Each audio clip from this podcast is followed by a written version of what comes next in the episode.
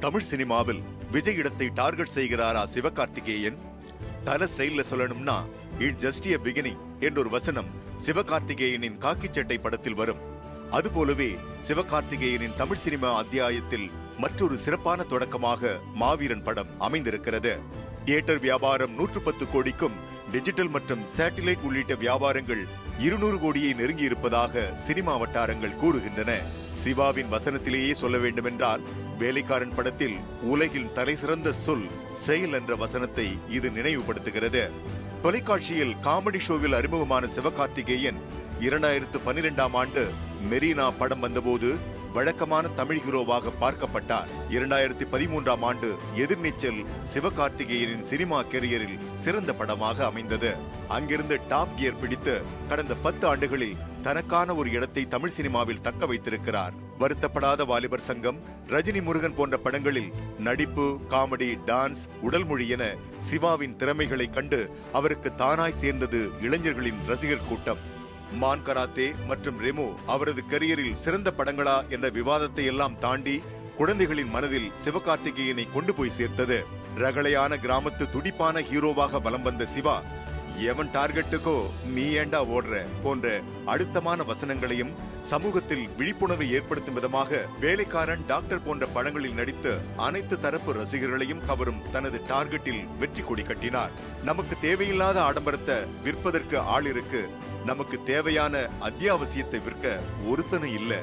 இப்படி நெற்றிப்பொட்டில் அடித்தாற்போல் உலகின் வியாபார நுட்பங்களை அதுவும் சினிமாவில் லைம்லைட்டில் இருக்கும்போது வசனங்களாக ஹீரோக்கள் பேசுவது அவ்வளவு எளிதல்ல.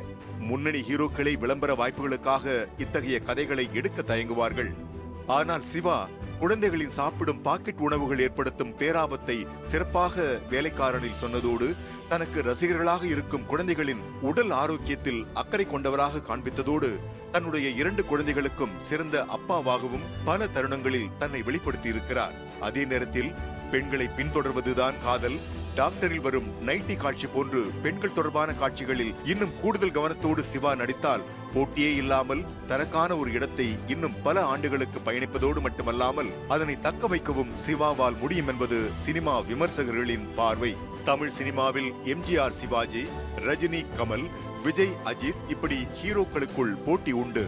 அது ரசிகர்களுக்கு இடையேயான போட்டியாக மாறுவது வரலாறு. ஆனால் சிவகார்த்திகேயனுக்கு அப்படி நேரெதிர் போட்டி ஹீரோ என்று ஒருவரும் இல்லை. விஜய் அரசியல் பக்கம் வந்தால் சிவாவுக்கு அதிக ரசிகர்களை கொண்ட நடிகர் என்ற மாஸ் ஹீரோ இமேஜான விஜய் இடத்தை நோக்கி நகரும் வாய்ப்பு அமையும். அப்போதும் அவருக்கு எதிரே போட்டி போடப் போவது யார் என்ற கேள்வி உள்ளது. இதுதான் தமிழ் சினிமாவில் சிவாவின் பலம் பலவீனம் என்று கூட பார்க்கலாம். அதனால்தான் மாவீரன் படம் மிகப்பெரிய எதிர்பார்ப்பை ஏற்படுத்தியுள்ளது. மாவீரனின் வியாபார கணக்கில் மாஸ் ஹீரோ பட்டியலில் வந்துள்ளார் சிவகார்த்திகேயன். இந்த நம்பர் கணக்குகளை எல்லாம் யார் அறிந்திருக்கிறார்களோ இல்லையோ விஜய் ரசிகர்கள் அறிந்து அவர்கள் சில கணக்குகளை போட ஆரம்பித்திருக்கின்றார்கள் என்பதற்கு சான்றுதான் சிவகார்த்திகேயனை சீண்டும் வகையில் என்னடா படம் இது என சோசியல் மீடியாக்களில் படம் ரிலீஸ் ஆவதற்கு முன்னே கமெண்ட் போட்டு கம்பு சுத்துகிறார்கள்.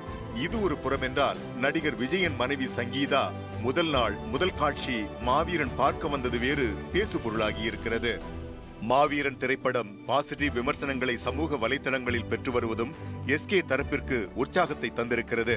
ரஜினி பட டைட்டில் எண்பதுகளில் ரஜினியை நினைவுபடுத்தும் தோற்றம் என மாவீரன் ரஜினி ரசிகர்களாலும் கொண்டாடப்படுவதால் ரஜினியின் பரம ரசிகனான சிவாவிற்கு கூடுதல் பலத்தை தந்துள்ளது. நான் யானை இல்ல குதிரை என்ற குரு ரஜினி பாணியில் மாவீரனில் சொல்லி எடுத்திருக்கும் சிவகார்த்திகேயன் தமிழ் சினிமாவின் தவிர்க்க முடியாத உச்ச நட்சத்திரமாக போட்டியின்றி வலம் வருவாரா என்பதை பொறுத்திருந்து பார்க்கலாம்.